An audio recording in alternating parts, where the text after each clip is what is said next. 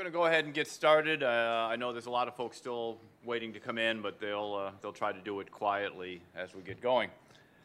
Uh, my name is Michael Tanner, and I'm a senior fellow here at the Cato Institute, and I want to welcome you to the F.A. Hayek Auditorium and to the Cato Institute for this discussion of welfare reform's 20th anniversary. Uh, it was uh, 20 years ago today that uh, Sergeant Pepper taught the band to play. And uh, 20 years ago, Bill Clinton signed welfare reform. It was actually the third attempt. There was a couple of previous attempts to pass welfare reform that he actually vetoed or threatened to veto, and then finally ended up with the, the bill that he did sign. And I think one of the things we fail to remember is just how controversial this bill was. Uh, there was protests, even as he signed it. There were people outside the White House who were protesting in chants of one, two, three, four, stop the war on the poor. Uh, three members of his own administration resigned in protest uh, because he was signing this law. And there were all manner of dire predictions. The New Republic wrote an article and they talked about how there'd be family breakup and wages would decline and there'd be millions of people thrown into poverty. There was a very famous study by a think tank in town that said a million additional children would be cast into poverty if this law passed. Uh, it, it was very controversial uh, when it passed. And we saw, I say, mentioned that people on the, the left were sort of predicting all sorts of terrible things would happen. And on the right, people were talking about this being a new era, that the entire framework of social welfare policy had shifted. We were moving away from welfare to work, for example. That we were changing the attitude of something that kept people independence, the, uh, the ideas that Charles Murray had talked about in Losing Ground, that we were moving away from that entire ethic of welfare into something very different uh, that was going to reduce spending, move people off the rolls, get people into work, give people a chance of self sufficiency, and radically change what the dole meant in America. The reality, I think, is that neither one of those predictions came true. And we have a couple of panels that are going to talk about this a little bit later. One that's going to look back on what happened in the past and kind of sort of measure the goals of welfare reform against what actually has been achieved. And then we're going to take another, another panel that's going to look at what we can do from here. What is the next step in welfare reform? What lessons can we learn from the past and apply them to the next generation of welfare reform? Some really fantastic people who you're going to hear from.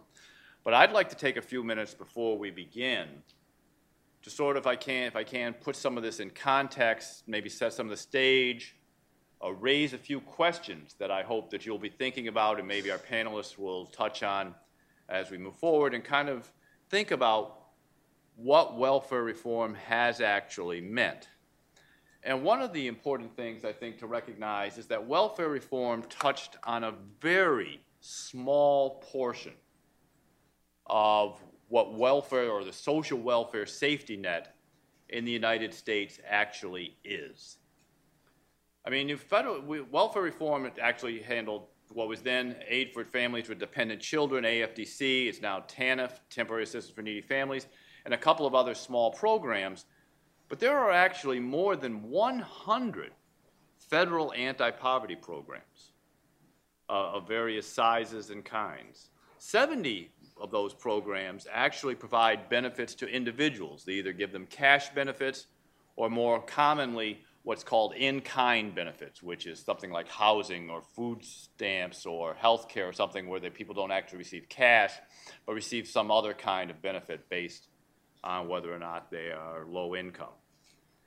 Uh, that's a huge federal social welfare uh, bureaucracy and it spends a lot of money.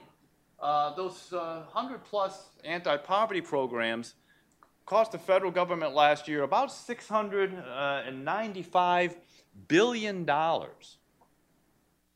And if you throw in state and local spending, which is another $280 billion, we're close to spending a trillion dollars every year fighting poverty in this country.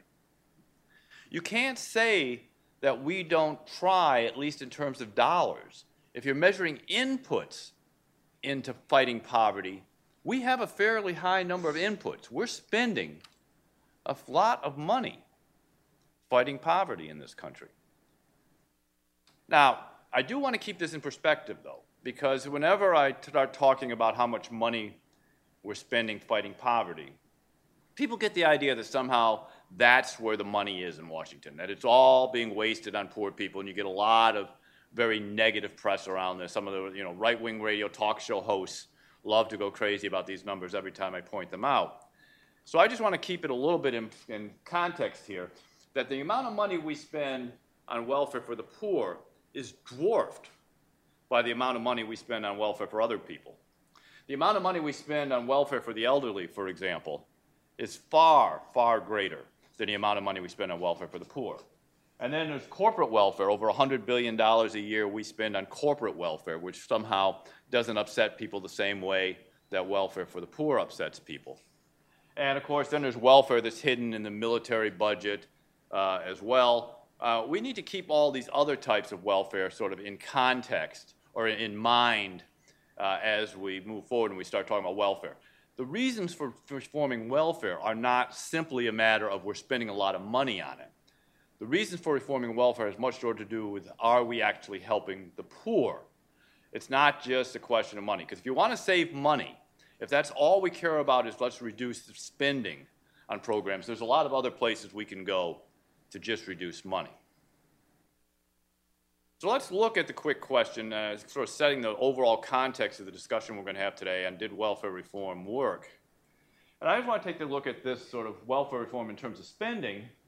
Uh, and you can see this line right here. Uh, this is welfare reform. And so if you look at the context here, we had spending on welfare, federal and state spending were both rising prior to welfare reform. And since welfare reform, they've continued to rise and in fact may have even risen faster. So we're spending more money actually fighting poverty since welfare reform than before welfare reform began. These are all in constant dollars, by the way, so this is not just a reflection of inflation. This is a question of we're actually spending more money on anti-poverty programs, on those 100 plus programs that I was talking about. So even if we've somehow held TANF with its block grant steady and it's actually declined in real terms. What we've done is simply shift spending to other programs, particularly to in-kind programs, uh, rather than cash programs. We've moved away to some extent from giving people cash, and we've increased giving people other types of benefits, housing, uh, well, uh, Medicaid, which is the biggest of all these programs, uh, job training programs, education programs, food stamps, and so on, all together. And at the same time, the question comes up to what we've done in terms of poverty. Again, this blue line here right behind me, and I may be blocking it a little bit, is when welfare reform kicks in. Uh, the top rate, the top line up there, the light blue line that goes across, that is the official poverty rate from the Census Bureau. And the other two lines are, again, the spending lines, which I mentioned has continued to rise. And what you see is that immediately after welfare reform, the official poverty measure declined or so it's by measuring by the official census measurement, the poverty rates went down. And then, but then it sort of gradually has begun to move back up again, went up quite a bit with the Great Recession, uh, has now leveled off a little bit again. But overall, it's still roughly where it was. You can go all the way back to the beginning of the war on poverty and, and see that the official Census Bureau poverty measures haven't moved a whole lot. Now, one quick caution on this. Nobody that I know of, left or right, believes that the official census measurement of poverty is a good measure of poverty. It, in fact, uh, I think you'll find almost unanimous agreement that it is about as bad a poverty measurement as you're going to find. Uh, it doesn't cover either benefits or taxes in many ways. Remember, I talked about that there's this shift from cash benefits to in kind benefits. The official census number doesn't count in kind benefits, it only counts cash income.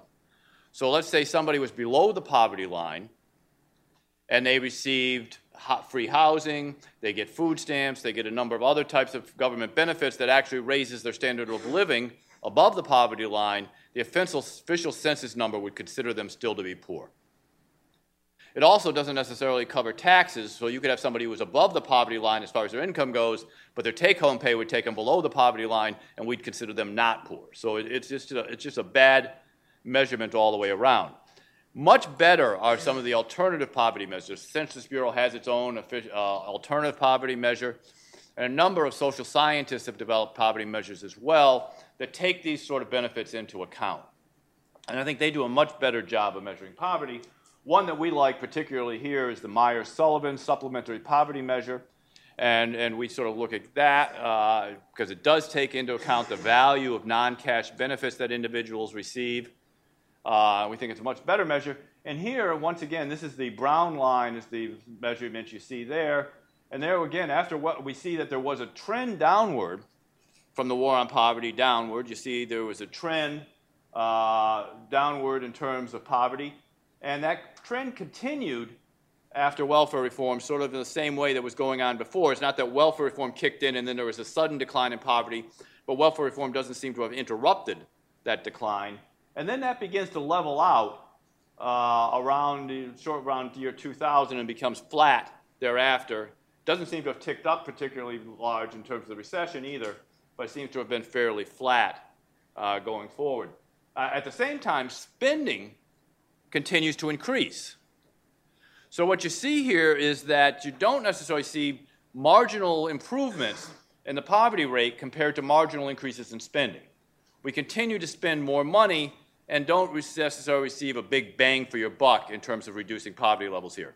But we also didn't see any of the bad things that were predicted to happen out of welfare reform in the sense that I don't see any spike of a million more people falling into poverty on either the official measure or the alternative measure showing up that lots of people were thrown into poverty. So, so in terms of all the bad things that were supposed to happen, don't see them happening. But don't see any huge good things either. Don't see a lot of people moving out of poverty. Don't see a lot see marginal increase in terms of the productivity for the spending either. I want to just raise a, moving away from sort of the, the numbers of this, I want to also look a little bit at what people think about poverty and about welfare system, about welfare reform. And here I'm going to look to a, a, survey that just came out. It was done by the LA Times along with our friends from the American Enterprise Institute. Uh, and they asked some questions here. And they asked, for example, what impact have government anti-poverty programs had? Uh, and they asked people who were below the poverty level, the actual poor, which I think is a great idea, actually asking the poor how they feel about programs for the poor. Uh, that we tend to neglect that. Uh, and uh, as well as people who are above the poverty level. And one of the interesting things here is that people who said that it made it worse, 40% of poor people thought that the welfare system makes poverty worse. So that would suggest that the people this is supposed to help don't think a whole lot is helping them. In fact, among poor people, the number who say it's made a big improvement in their lives, only about 8% think it's really making the system better. Uh, so clearly, if you go to the people who are the supposed beneficiaries of our welfare system, they're not all that fond of it. Uh, they don't think it's all that great. And in fact, uh, when you ask them, do benefits give people a chance to stand on their own two feet and get started again, which is, I think, what we want to see out of a welfare program, gives people an opportunity to rise up? Or do we think it's just, you know, that's likely to make them dependent? Uh, if you ask the poor, 41% of the people who are in poverty think that welfare encourages people to remain dependent and only 41% thinks it gives them a chance to get out. It's equal.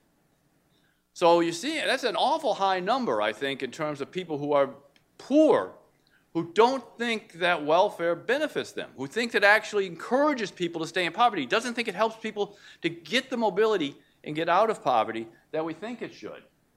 Uh, we also had, they also asked, uh, you know, if government was spending, if money was no object, if government was willing to spend whatever it took do you think they get people out of poverty?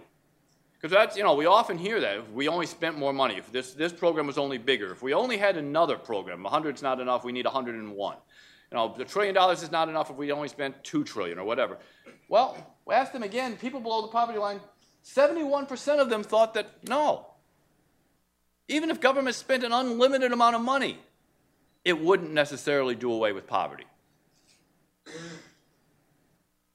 And when asked who was to have the responsibility for getting them out of poverty, very interesting that government, only 31% of poor people themselves thought that government had the responsibility to help them get out of poverty. That's a plurality, but if you look at all the areas, the poor themselves, 13%, family, 11%, the church, surprising high, 24%, private charity, 11%. People basically don't want, if they're poor, to rely on the government. They don't think it does a particularly good job.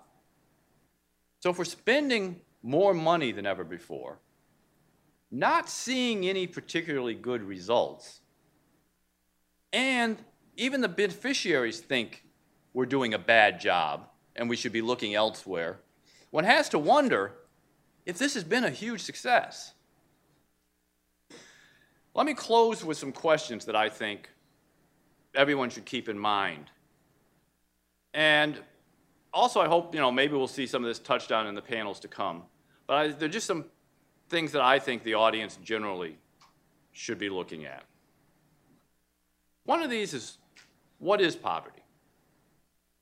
How we think about how, whether people are poor or not is going to have a great deal of impact on what we think we should do about poverty.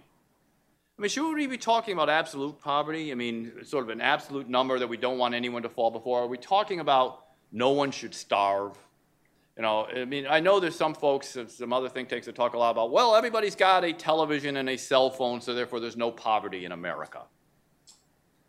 Well, but is that, you know, is that really true? Is that really how we want to measure? You know, we're not South Sudan. Hooray. That, you know, Uh, is that really how we want to measure poverty?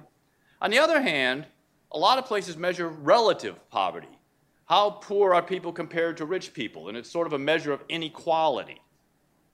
But if you choose relative measures of poverty, you're never going to end poverty. You know, if you doubled everybody's income, it would be a wonderful thing in terms of absolute poverty. Think of all the people you'd get out of poverty if you doubled everybody's income. You wouldn't change relative poverty at all, though, would you? So the question is, when we target these programs, when we do welfare reform, when we have a government program designed to lift people out of poverty, are we targeting absolute poverty? Or are we trying to deal with relative poverty and trying to make people more equal? I mean, is inequality the issue? Or is poverty the issue? And which of those should we be targeting in terms of our program? Along the same lines, what is the goal of a welfare program and of welfare reform? Is it simply to reduce deprivation? Are we trying to make poverty less uncomfortable? Are we satisfied if someone is still poor but they don't go hungry? Seems to me like it's a good thing to do if we can reduce deprivation, if we can stop people from starving. I'm all for that.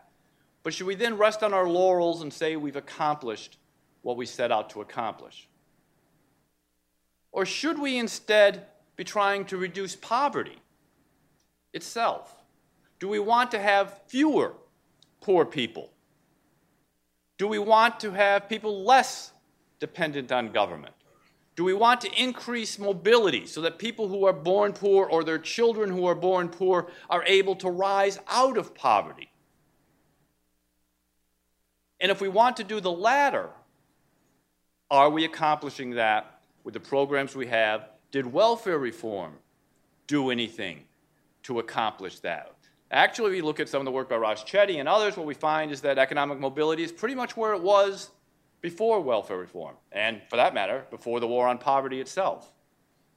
So, have we really done anything in terms of helping to get people out of poverty with welfare reform or with welfare to begin with. I think we also need to look and raise the question in terms of designing our programs around what we think is the reason why people are poor. And this was a huge debate within the welfare reform debate. Are people poor because of structural issues? Does it have to do with our economy and the way our economy works? Is that what causes poverty? Is it because of the legacy we have in this country of racism and sexism? And Lord knows we have treated people of color and women deplorably over the history of our country. What impact does that have on why people are poor? Or is poverty something that's caused by culture or individual behavior? Is it that people have made bad choices in their life? We know, for example, that if you drop out of school, you're much more likely to be poor. If you get pregnant and you're not married, you're much more likely to be poor. If you don't have a job, you're much more likely to be poor, and so on. How much of that is due to choices that people make? Now, personally, I think it's a little bit of both of these things. I think that you can't deny the structural problems in our society of race and gender and so on. But I also think people are not, you know, they do have agency. They're not blown about by the wind, totally deprived of choice, totally unable to make decisions in their life, totally subject to the structures of society. People are able to make their own decisions. They are free agents. They can make choices that make a difference in their lives. And some people who are born under the worst of circumstances rise above them.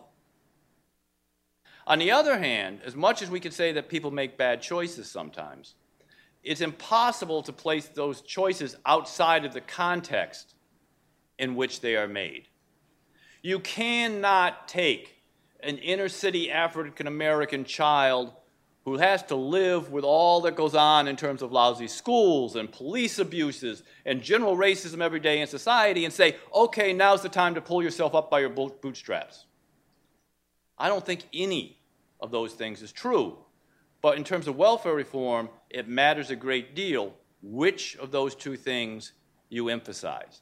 If you emphasize the structural problems to society, you're going to go one way in terms of reforms. If you emphasize the behavioral choices and the incentives that are created by welfare in terms of behavioral choices. If you pay somebody not to work, they're less likely to work. If you pay somebody to have children, they're more likely to have children, and so on.